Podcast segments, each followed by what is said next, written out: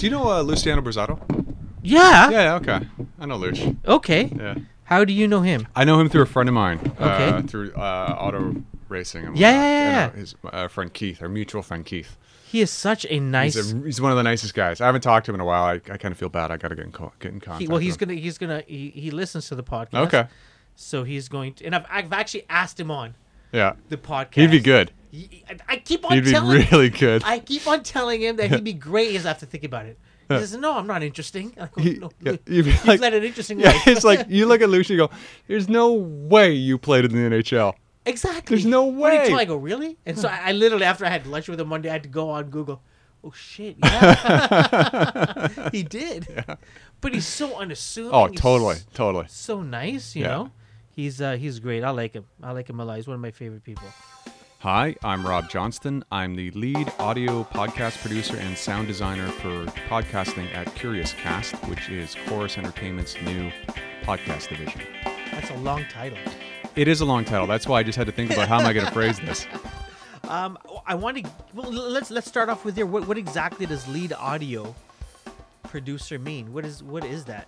It's the guy who helps out all the other producers across the company who are putting podcasts together. Yeah. Sort of like the senior audio guy of how they sound, tips I can give them, ways I can help them maximize the sonic quality of it, editing, dynamics, all of that. And then when we have original podcasts that we're putting together, I'm the producer of that. I do the sound design, the assembly, the baking of it, if you will. You know, put it in the oven and bake it. Wow. Yeah. So you're the guy that, I love somebody's podcast. They have just amazing music. Yeah. That seems perfect. I'm going, man. But I've caught on now. Some of this music that I hear is like, that's the same music. Yeah. That's the same music. So I'm catching on to that. If you listen to podcasts like Dr. Death or any of the Wondery type podcasts or Serial, guys like Jeff Schmidt who produce those, that kind of thing. And they do all the sound design. Yeah. So when you're listening to it, hear the music come in. It's the balance of the voices. It's the overall assembly of everything. Wow. And that's my background. I come from a commercial production background in radio. Mm-hmm. But one of the things I did for years was world album premieres, band interviews, things like that, long-form programming, where you have to balance the sound quality out for listener enjoyment. Yeah. So, as Toronto Mike likes to say, my claim to fame is technical production by Rob Johnston for the Ongoing History of New Music. Okay. Which is Alan Cross's show. Yeah. I've been doing that since February 1995. Wait, when did that show begin? It began in February 1993. I stepped in about 100... Show 110, and we're up to show 829 now, or something. Yeah. Wow. So even when Alan Cross left, you were still doing that. Yeah. Ah. We kind of see each other like an old married couple. I know exactly how to work with him, and he knows how to deliver things to me. So I don't even have to think about it. And he trusts me implicitly. Like if I want to make a decision about this will work, I'm going to change this, that, or the other. He just go ahead, do it. It makes my life a lot easier because I know it's totally under your control and I don't have to worry about it. So let me ask you this question just out of the blue. So let's say this was your project, this podcast here. We would record it today. Yep. How much time goes by until it sees the light of day, until people are actually listening to it? Depends how many times we screw up when we want to do a take again. No, I could have it up tonight. Okay, wow. I'd take the sound file back and throw it into the session. I'd color it up, edit down, edit whatever we want to take out and clean it up. Yeah. Generally, we probably have built up a template of intro that you like, or sounds that you like, or transition pieces that you like. I see. I know the EQ settings we want to use, the compression settings we want to use. Oh, wow. So that's the hard part. Yeah. Is getting that all set at the beginning. And once you've got that all set, then it becomes a little bit easier each time you go. Wow.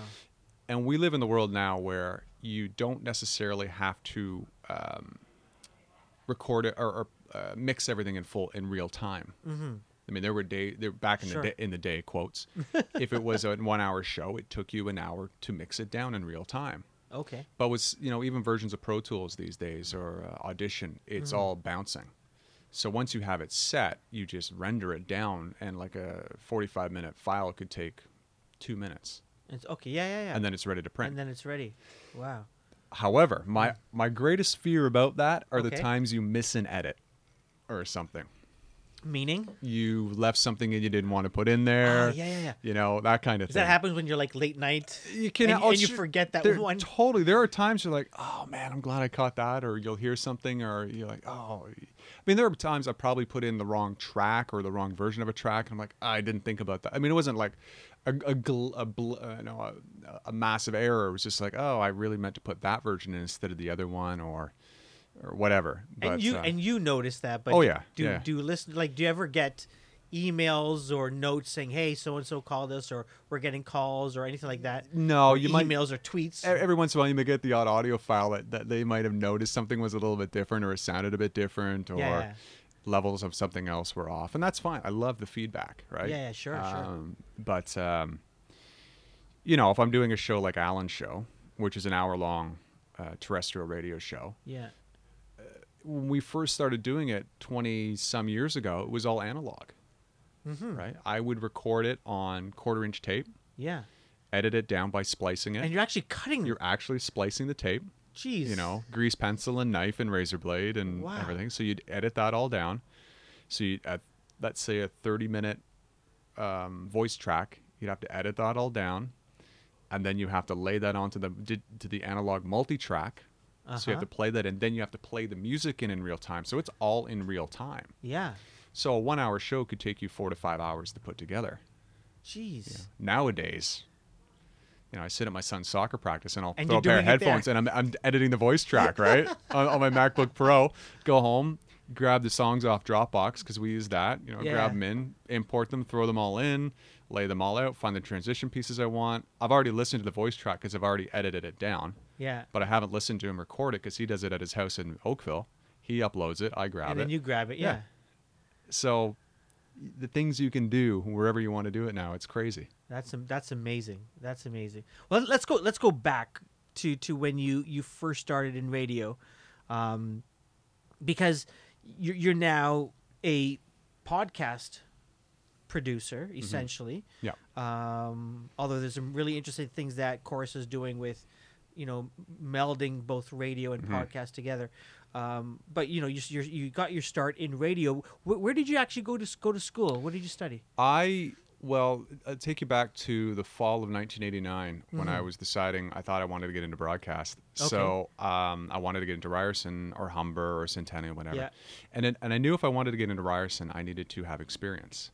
So somebody had said, well, you know, you can get volunteering, call up CFNY. They're always looking for volunteers. Yeah. So I called up CFNY and started as a volunteer answering phones. Who was I answering the phones for on the All Request Nooner? Alan Cross. Oh, my goodness. I know. Like, come on, right? Does he remember you doing that? Yeah. So it was the fall of 89, so almost 29 years ago. I'm dating myself right now. You do the math, you'll figure out how old I am. And then got into RTA. Kept working at the station while I was in RTA, did all the promotion stuff, operations, overnight, all that, you know, Chris Shepherd's show, Martin Streak's Club 102. I used to sit back in Brampton and keep an eye on the signal. And if it went down, I would, you know, fill in. So my Saturday nights were spent feet up on a desk, listening to the radio and watching bad overnight television. One of my favorite shows is, remember that one that was on City TV that was the cab driving all around the city? I can't remember the name of it. Yeah, that. I used to watch that all the time. Oh my goodness. Yeah. It literally is just a cab. Yeah, it's just a cab driving around to jazz music. So then I did that, graduated, spent a year as a teaching assistant at Ryerson for the audio program for RTA. So you knew you wanted to be behind the mics instead of... Yeah, I never... Okay. I knew that if I wanted to be on air, I could do it, but that would mean Lord knows where I'm going to be working, right?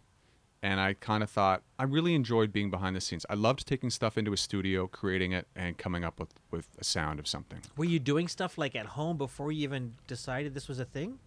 Not really. Okay. It was I don't know how I really stumbled into it. Yeah. I have an idea how I stumbled into it.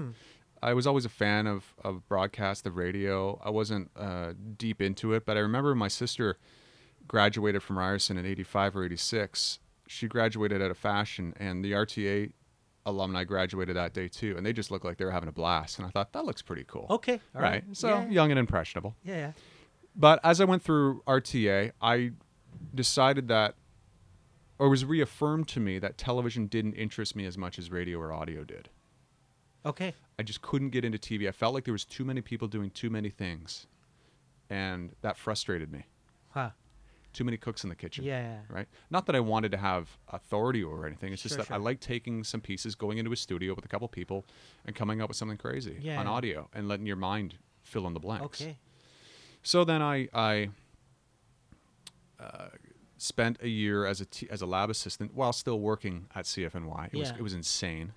And then it was about January or late 94, I kind of made this decision of, okay, I either need to land something full-time here, mm-hmm. or I'm going to pull the plug and go somewhere else across the country. Oh, okay. All right, I kind of left myself a timeline of, let's say, I think I said by the end of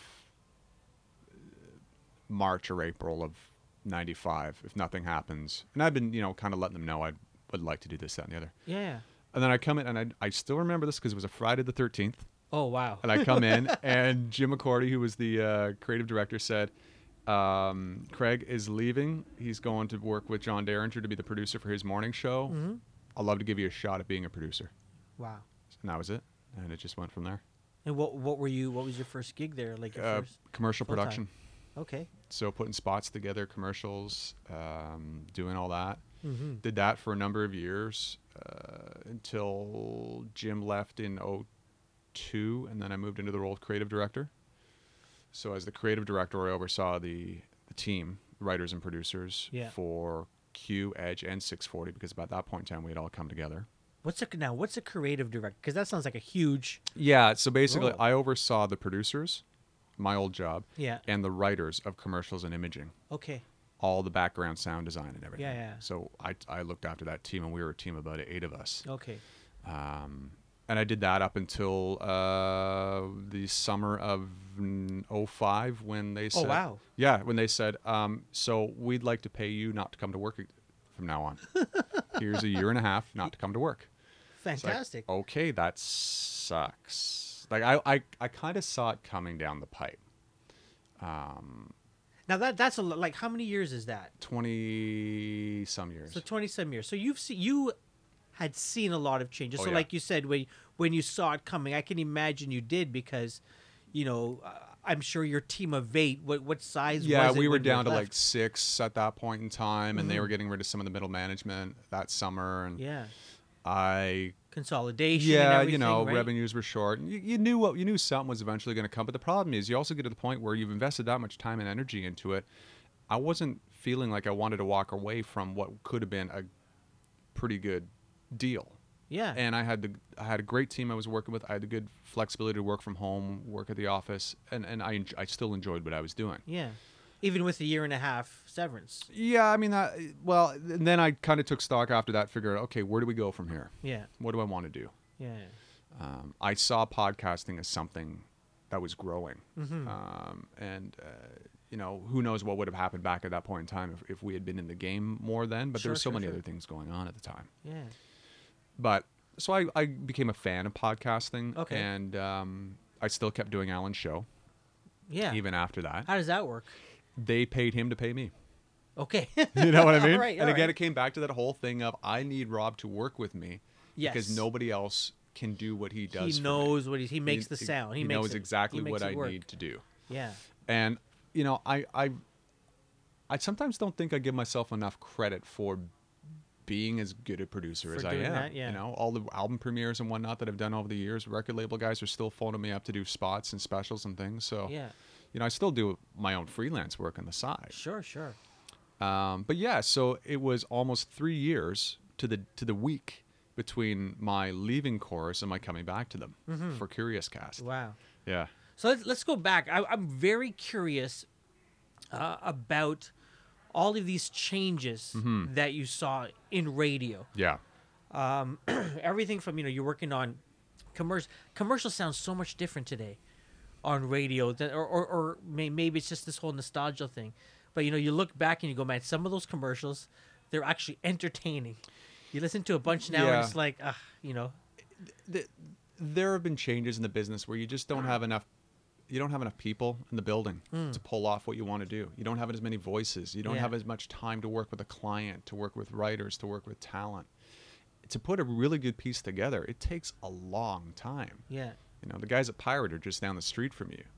Pirate Radio, right? And that's what they specialize in. That's right. And that's where Terry O'Reilly came from. Yeah. He helped create that. And it takes a long time to put a well-crafted piece together. Yeah. And I think as the years have gone by, there aren't the time or the resources or the ability to do that. Mm-hmm. Resources are stretched thin. People, you know, you're trying to do too many jobs, and not necessarily just for the market you work in. Yeah. You're doing work for other markets. Yeah. Because they don't have as many people.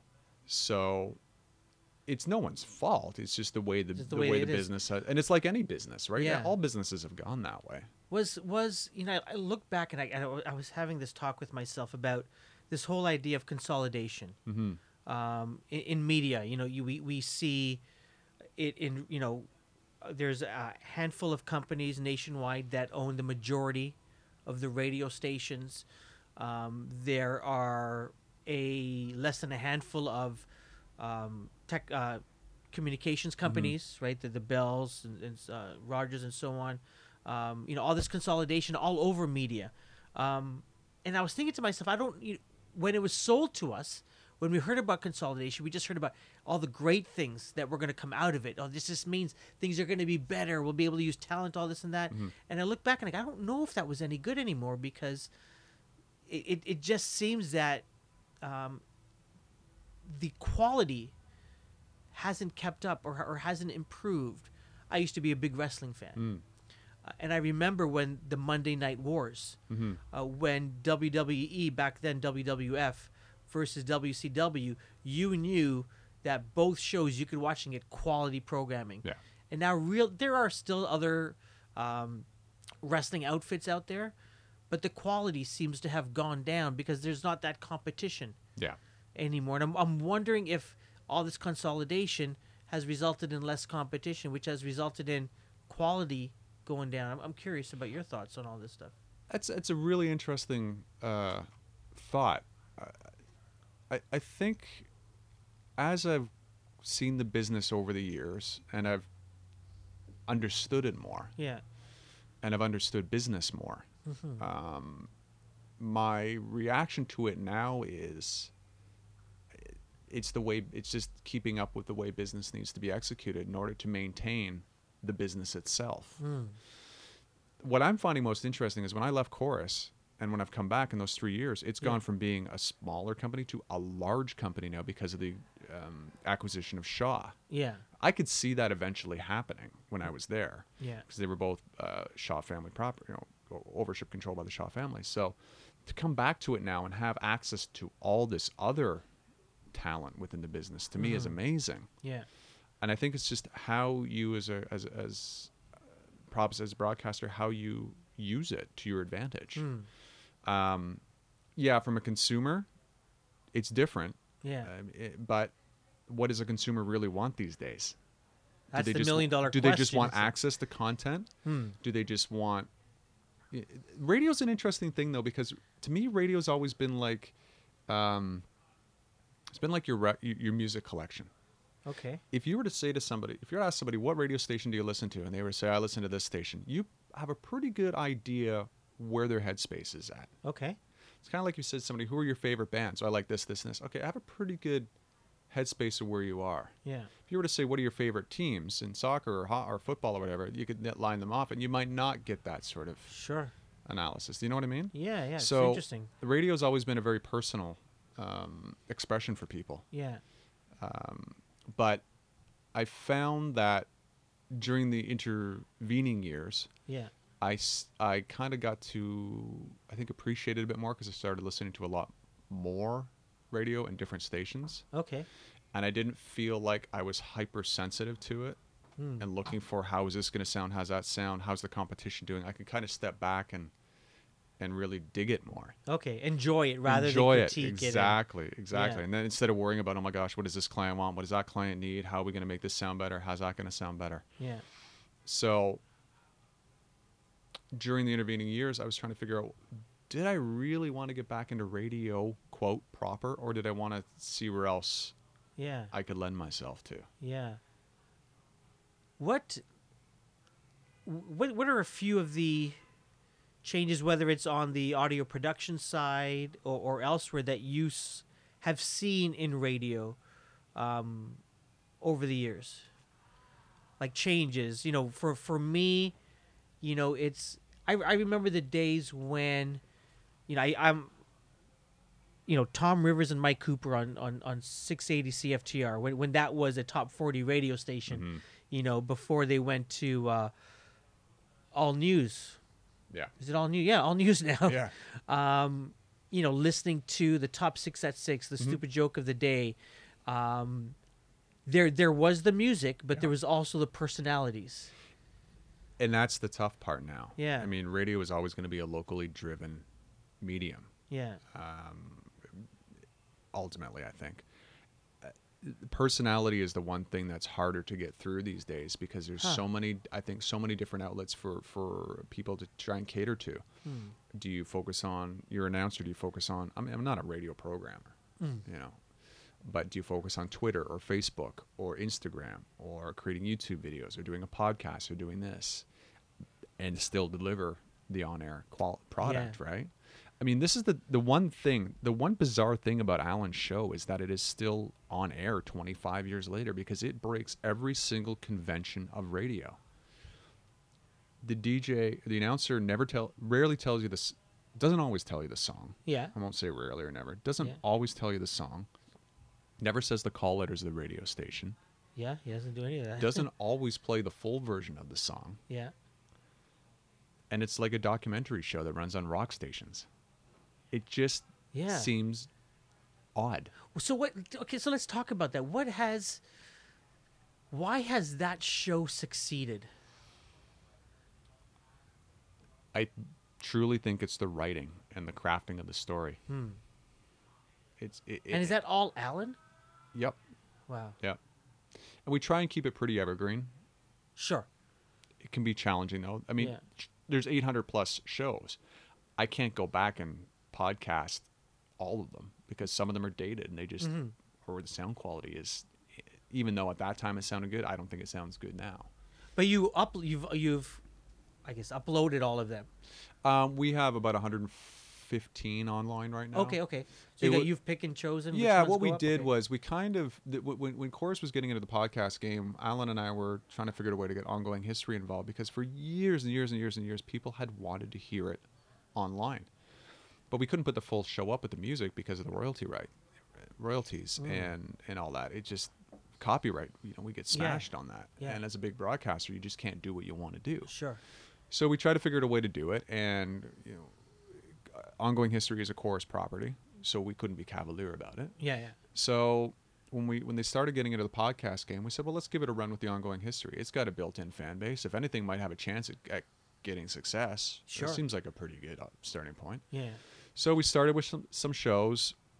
We took some feedback to figure out how to make it sound better from the listeners. And essentially what we did is we telescoped the songs out to their 15, 20-second hooks, just as transitional pieces between the dialogue, between Alan's dialogue. So instead of an hour show. It's maybe anywhere from 20 to 35 minutes, depending on how much talk is involved. And is that 15-second, is that like a standard? Yeah, we don't really want to go anywhere beyond that. Okay. We don't want to. Yeah, we don't want to get anyone into trouble. Sure. And there's sort of a, I think, you know, everyone sort of understands what we're trying to achieve with it. Yeah. So we put it up February 2017, and it just started to grow and grow. And our big thing was, man, if we can hit 1 million downloads by the end of year one, that'll be amazing. And we did that. Like mid-January, we hit 1 million downloads. I said to Alan today, I think we're going to hit 3 million by the end of October. Wow. Like it's just ramped. Yeah. So we're doing 250,000, 300,000 a month. Wow. That must be very gratifying. It's amazing. It's so good. It's like it shows you the longevity of the show, and that people are. We get people all the time asking for older shows. Back in the spring, I thought, let's put up a bonus episode once, because what we were doing is we would air, like, let's say for instance this Sunday night's episode that just aired. Mm-hmm. It will go up today at Wednesday at midnight. So at midnight. Because I want all the affiliates across the country to have run it one time. Okay, so they all run it, and then I'll put it up as a podcast. Yeah. So if you heard it on Sunday or Saturday or whatever, you can then get it from Wednesday onwards. Yeah. And then on the weekend, I'll put up what I call a bonus episode, which is an episode from the archives that people might have wanted to request. So I'll throw that up. So you're really getting two shows a week for the cost of nothing. Right. That is really, really cool. But here's the thing. Mm. I kind of saw this coming years ago, so I had started saving all the proper mix sound files so I could go back and remix the show. Okay. Because my whole thing was it has to sound as good as a podcast as it does on air. Okay. Right? Yeah. So it should mirror the same thing. It should be the same quality. It should be the same quality. Okay. How would it not be the same quality? I'm curious. Well, if I was to try and... not use the right plugins or compressions, or just do it that way. It's pretty easy to do when you're doing it terrestrial, to do it the other way.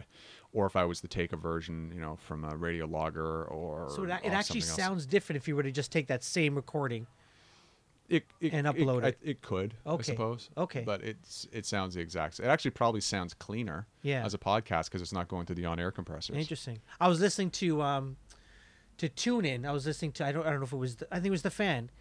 And it actually sounded so much different coming from my, I don't know if because it was coming from the Google Mini, and before it's coming from these big speakers that I got in my living room. But it sounded way different because you're not hearing the AM compressed signal.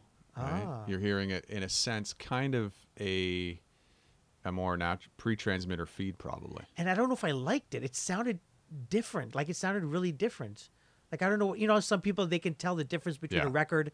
Yeah. And a CD or whatever, and I go, I'll believe you. Like I believe Neil Young that the stuff that he's done sounds better, but I can't tell.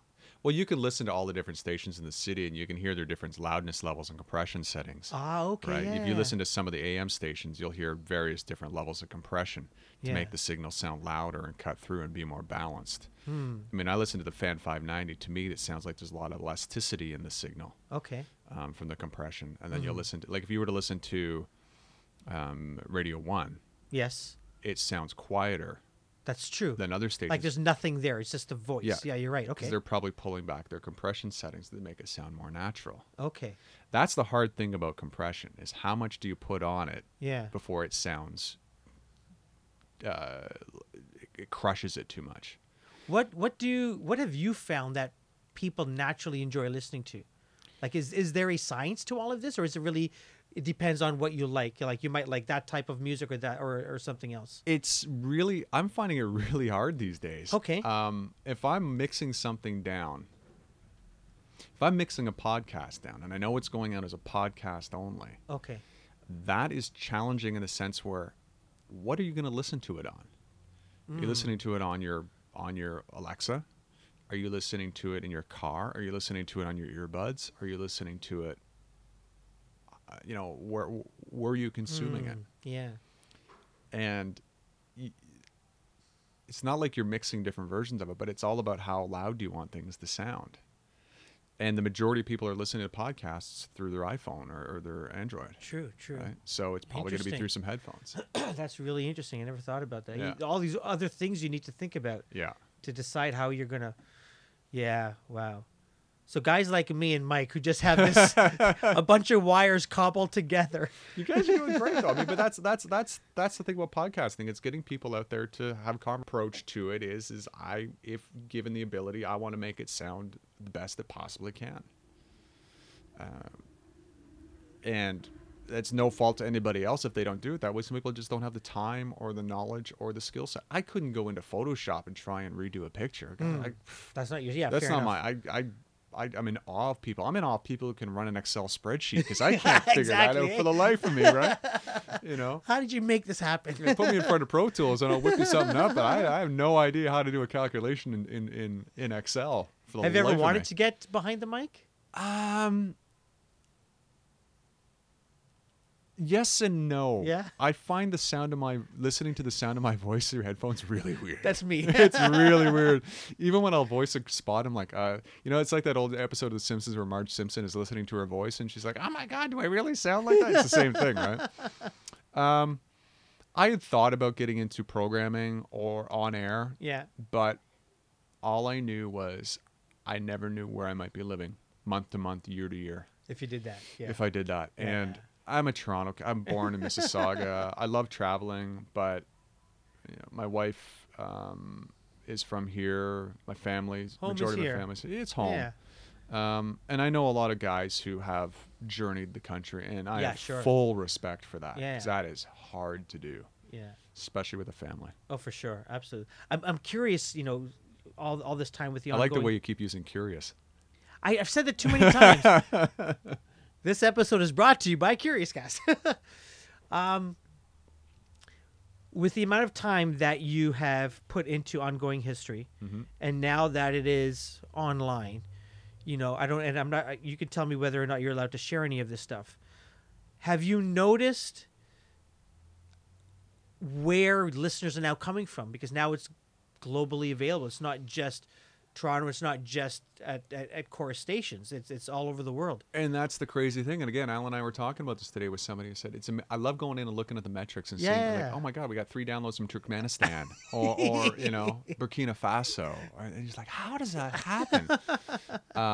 So I love analytics. Yeah. And I love digging in and seeing where things are coming from. Where is there a large listenership that in a country, like, large, you know, not 2 or 3 there, but like you're getting like the UK thousands. Is pretty big. Yeah, UK is big. Australia is pretty big.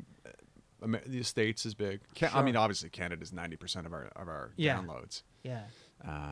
But it's the #1 music podcast on iTunes. That's amazing. And if you go to the music, it usually 3 or 4 or 5 of the episodes are in the top 10.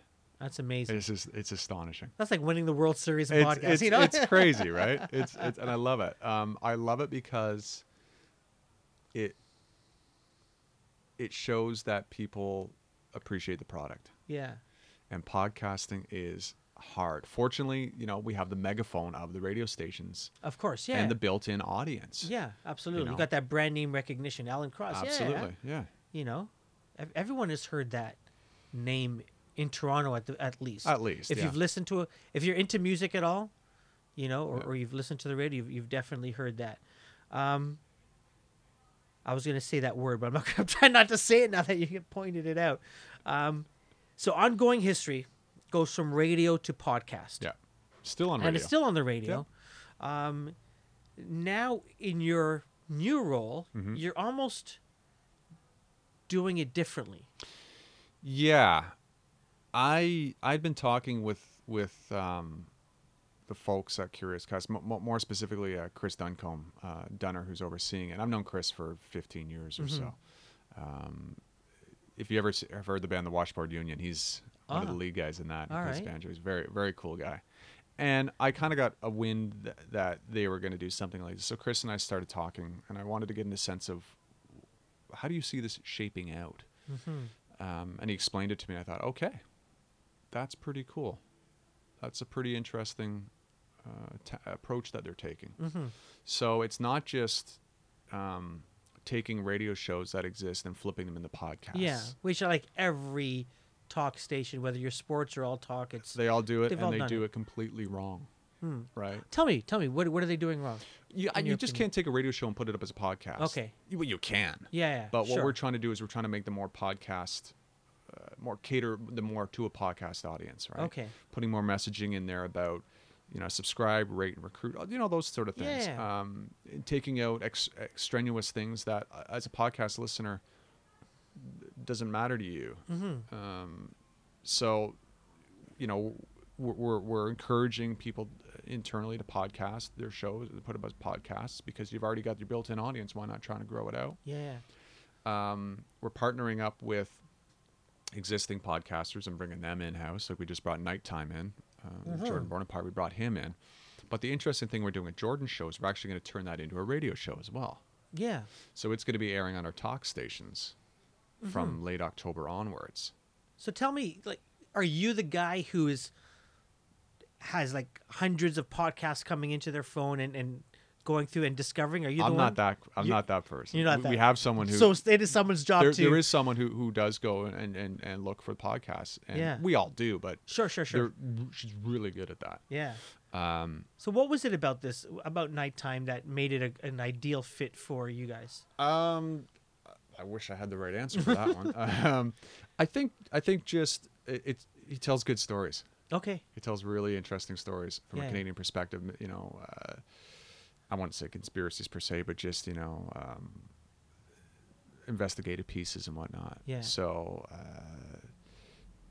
and I think the appetite was, well, we can turn these into radio shows as well. Yeah. So, that's an interest, and there's a number of Bell's doing that with what show? Jen Arden and yes, that's right, Arlene Dickinson. Mm-hmm. You know, so why wouldn't you, if you have the power of a megaphone of a broadcaster, try and do both? Yeah, right. And then the third approach is creating our own original content. Yeah, which to me was probably the most attractive part, because you're storytelling.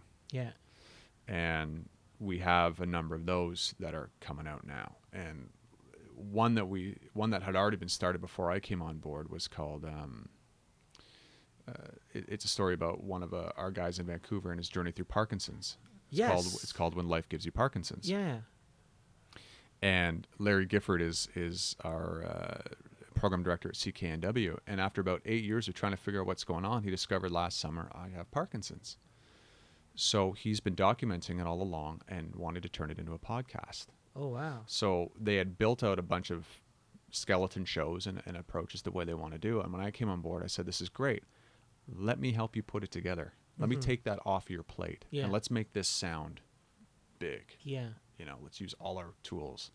So we put it out, and the next episode comes out tomorrow. And this next episode is one of the most emotional pieces I've ever put together. Wow. If this thing doesn't make you cry, like I said, if this doesn't make you cry, you must be a zombie, and we have to eradicate you, because it is powerful, because he's talking about how he broached it with his family and their reaction to it. You know, wow. My little brother has Parkinson's, you know, that kind of thing. It's just it's all human emotion. Wow. So it's going to be an ongoing journey of, and we've mapped out a whole number of shows, and it's just gonna keep going. And what I love about it is the number of people I'm hearing from. Oh, my mom has that. Oh, my uncle has that. Oh, my sister-in-law has that. It's one of those diseases that a lot of people know about, but people don't really know about it, because, as Larry says in his show, it's not gonna kill me. It will slow me down and may lead to other things that eventually in time. Sure. But it's not something that's just going to, I'm going to wake up one day and can't kill me, right? Yeah. So, and people think, oh, Parkinson's, that's the one that, oh, no, that's what Muhammad Ali has and Michael J. Fox has and Neil Diamond has. Yeah. Oh, you know. Yeah. So I love the fact of telling the human story. So that's the developing the originals. News documentaries. There's other ones that we're working on. So that's really. Is it? That's what I love about podcasting. Yeah, is the conversation and the story. And why is that a good fit? Is that something that radio has forgotten that needs to come back? Is that the value of I you know, we could talk about the monetary stuff, but I know that's not your sort of domain, but. Is that what radio has missed? Because I remember listening to Chum FM back in the day on Sunday nights. No, yeah. You'd have an hour or two of comedy. Yeah. And then you'd have... I used to listen to that stuff all the time. Yeah, you have like late night radio dramas. Yeah. And they were amazing. I'd go to bed with those. Well, that's where it all started, right? Yeah. Go back and listen to War of the Worlds. Yes. You know, that kind of thing. That was my radio back then. And it's not, so I'm curious, is this the movement to bring storytelling back to radio? Is that why it works? I don't know, or if it's just it's just a really compelling story. Okay. You know, I look at some of the successful podcasts out there, like Dirty John or whatnot, and you're like, that is a really crazy story. And if you do it well and you tell it well, and you can get it from a level that just engages people, you know, your audience will stay with you. Yeah. But it's kind of like radio, where, you know, podcasting, you're not paying for it. True. Right? True. Radio is one of the last, in podcasting, or two of the last free mediums there are out there for consuming something, and YouTube, things like that. Yeah. So, I guess it comes back to that way back in the day when I first started out, loving to just go into a studio and create something. Yeah, the art of it, right? Yeah. So what I'm trying to do with these, and what we're trying to do with them, is make them sound as best they can be. Mm-hmm. And if we have the tools to do it, let's do it, right? Yeah. Because the thing about podcasting, I find, I'm by no means, I'm kind of a journeyman in it, I think. I kind of stumbled into it in some ways. But a lot of people do the best they can with podcasts. Mm-hmm. But I think maybe we're kind of reaching that point where podcasts like what you're doing, what Mike's doing, they'll always be there, and there's always going to be a great audience for them, and they're so well done, and there's such great stories. Mm-hmm. But people are going to want to hear really good sounding product. Of course. You know? No, that is so true. So I can't listen to my old stuff. You know what I mean? So if you can take the time and put it together and make it sound great, then by all means do it. And then it becomes a reflection of your company as well. Mm-hmm, mm-hmm. This is the whole attitude I always had when I was in production, in creative production, was I don't want to put a commercial on that sounds bad, because that's a reflection of our station. Yeah, yeah. Right? Let's make it sound as great as we possibly can do it. Mm-hmm. So that's just where my head has kind of always been. Sure. Should you obviously have to take into account now, and I don't know, maybe Curious Cast is different, you know, where does the commercial come in? As someone who's in charge of the sound of these things, where do you prefer them? We're trying to find a natural break. Okay. Natural break in the story. Mm-hmm. And just sort of organically put it in there as best as we can. Sure. And that's certainly one of the things as we're putting something together. It's like, where do we think is the best? We try and keep it within a certain, you know, everybody tries to put it within a certain spot. Yeah. And there's all metrics saying it's best to put it here, here, here, and here. But we want to put it somewhere where it just sounds like there's a good, or we can create a good spot for it. Yeah. Right. Yeah. And you take charge of the sound of that commercial as well? Yeah, generally. Yeah. We'll all, you know, make sure it fits in. And that's the thing with a podcasting commercial. You don't want it to sound big and overwhelming and boom. You want it to just sound almost the complete opposite to what you're used to doing. Yeah. You know? And that's one of the first things I was like, wow, I got to kind of, when I first started doing podcasting years ago, I was like, I got to reprogram my brain. Mm-hmm. You know, less is more. Yeah, almost. You know? Right? Yeah. Yeah, absolutely. So nighttime are these sort of true crime stories. Yeah, is that right? He's got some pretty cool stories about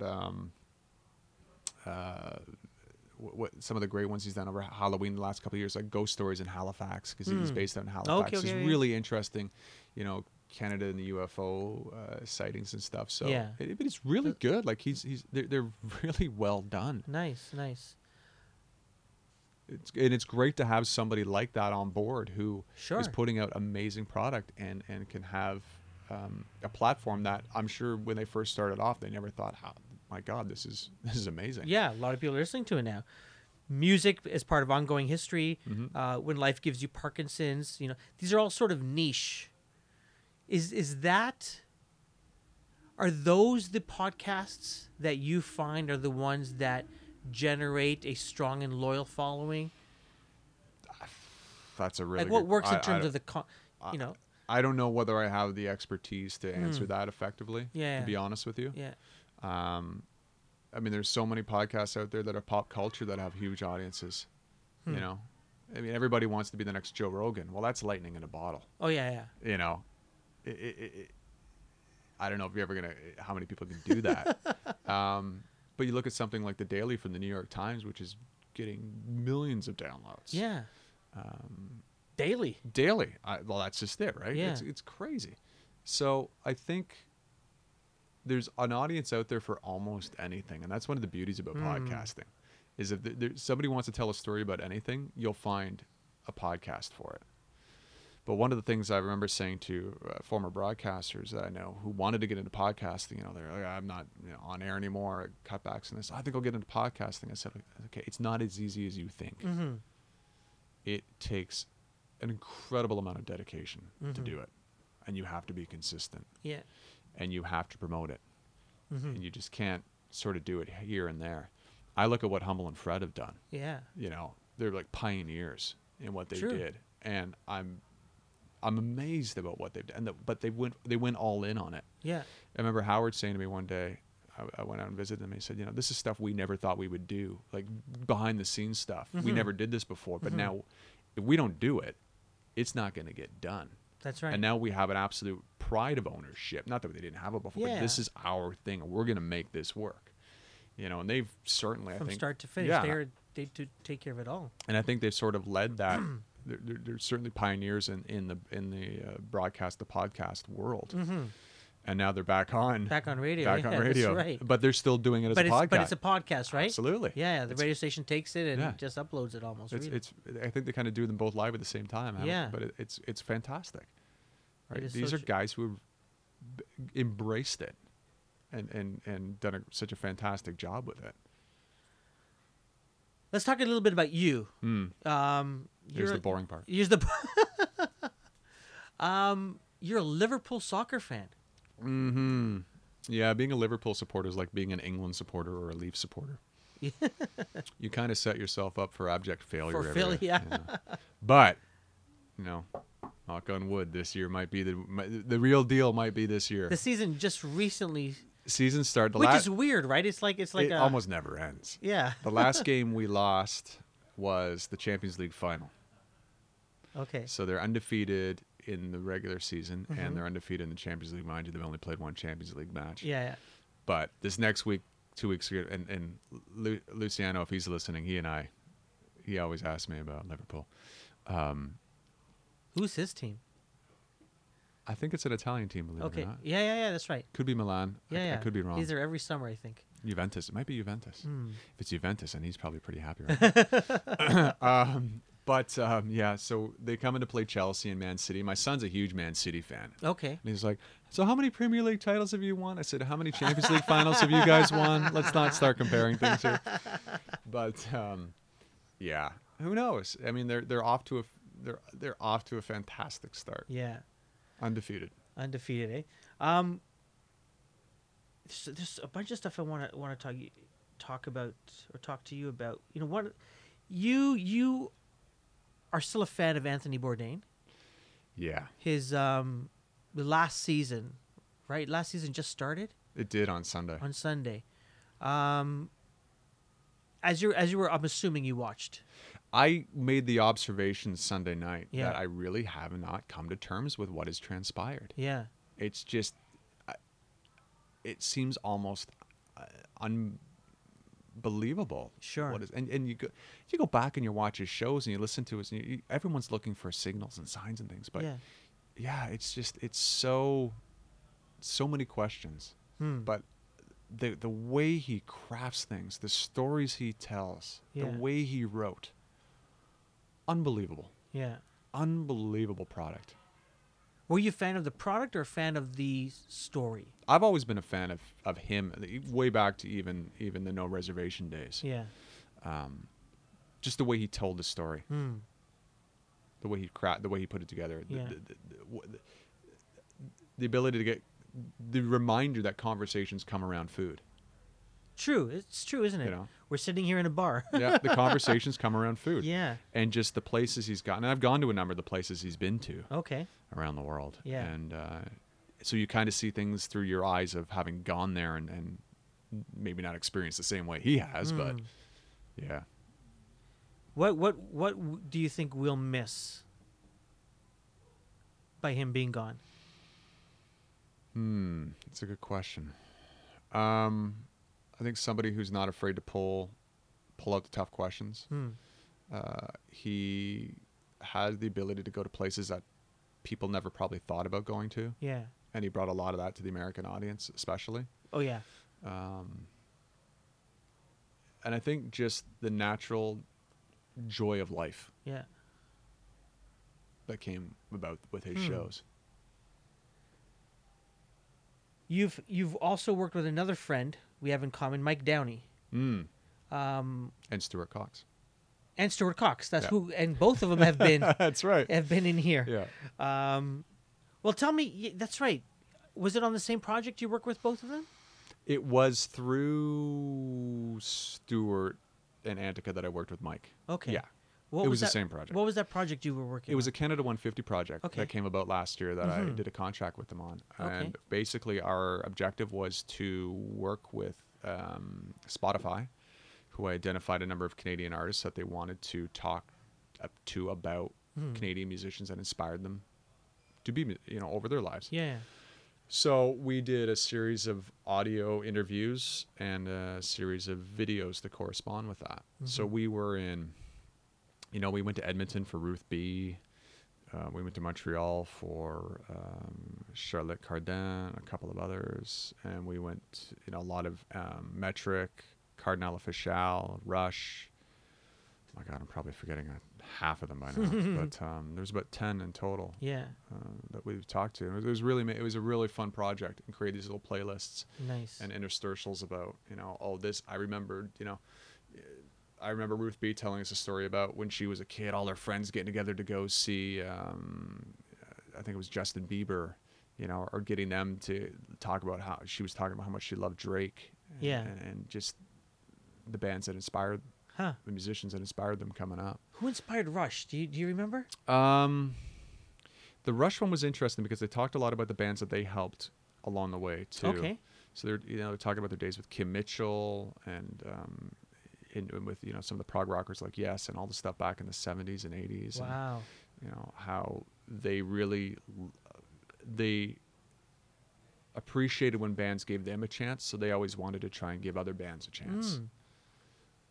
I think the Hip opened for them a few times, right? On tours. I saw them, the Hip, open for Rush at the Gardens in '92, and Gord said, "We got a brand new song we want to play. It's about a guy who used to play hockey here." It was in the first. Was that the first time they played that? First time I heard 50 Mission Cap. Yeah. It hadn't even come out. They hadn't even recorded fully completely at that point in time, right? This was still on Road Apples at that point in time. So. And how, do you remember the feeling of that song? I remember was it just a good rock. Yeah, I was like, this is a pretty cool story, right? This is pretty cool, yeah. No, that was a good show, and you know, but it was, and I kind of made the point at the time, and I think I said this to Mike. I said, the last one we did was Rush, and I've been a Rush fan for forever. And I said, if sitting down and interviewing Rush and talking to them about the bands that inspired them and their legacy in Canada is the last thing I do in this business, I'm good. I'm good. I'm out, you know? Yeah. But it was a fun project, and it was great to do something for Canada 150. Yeah. You said in a tweet, we had a short Twitter discussion, and you said you learned a lot working with Mike. What sort of things? And I'm guessing it was on the technical side and stuff. Yeah, it was just the craft. What did you learn? Yeah? It was the craft from the video side, and you know, stepping back and watching how they did things, and how he directed. And he and I worked together on, you know, a bunch of us would get together and write the kind of questions we wanted to ask the artists. Okay. And then he would ask them, and then I would do my point, and we kind of worked together. He did his bit, and I'd do mine. So it was just. I would spend time watching the way he approached it and the way he would. I had never really done interviews like this at this point in time. So, and I'd seen many people interview people over the years. Yeah. But to see him do it from a camera perspective, right?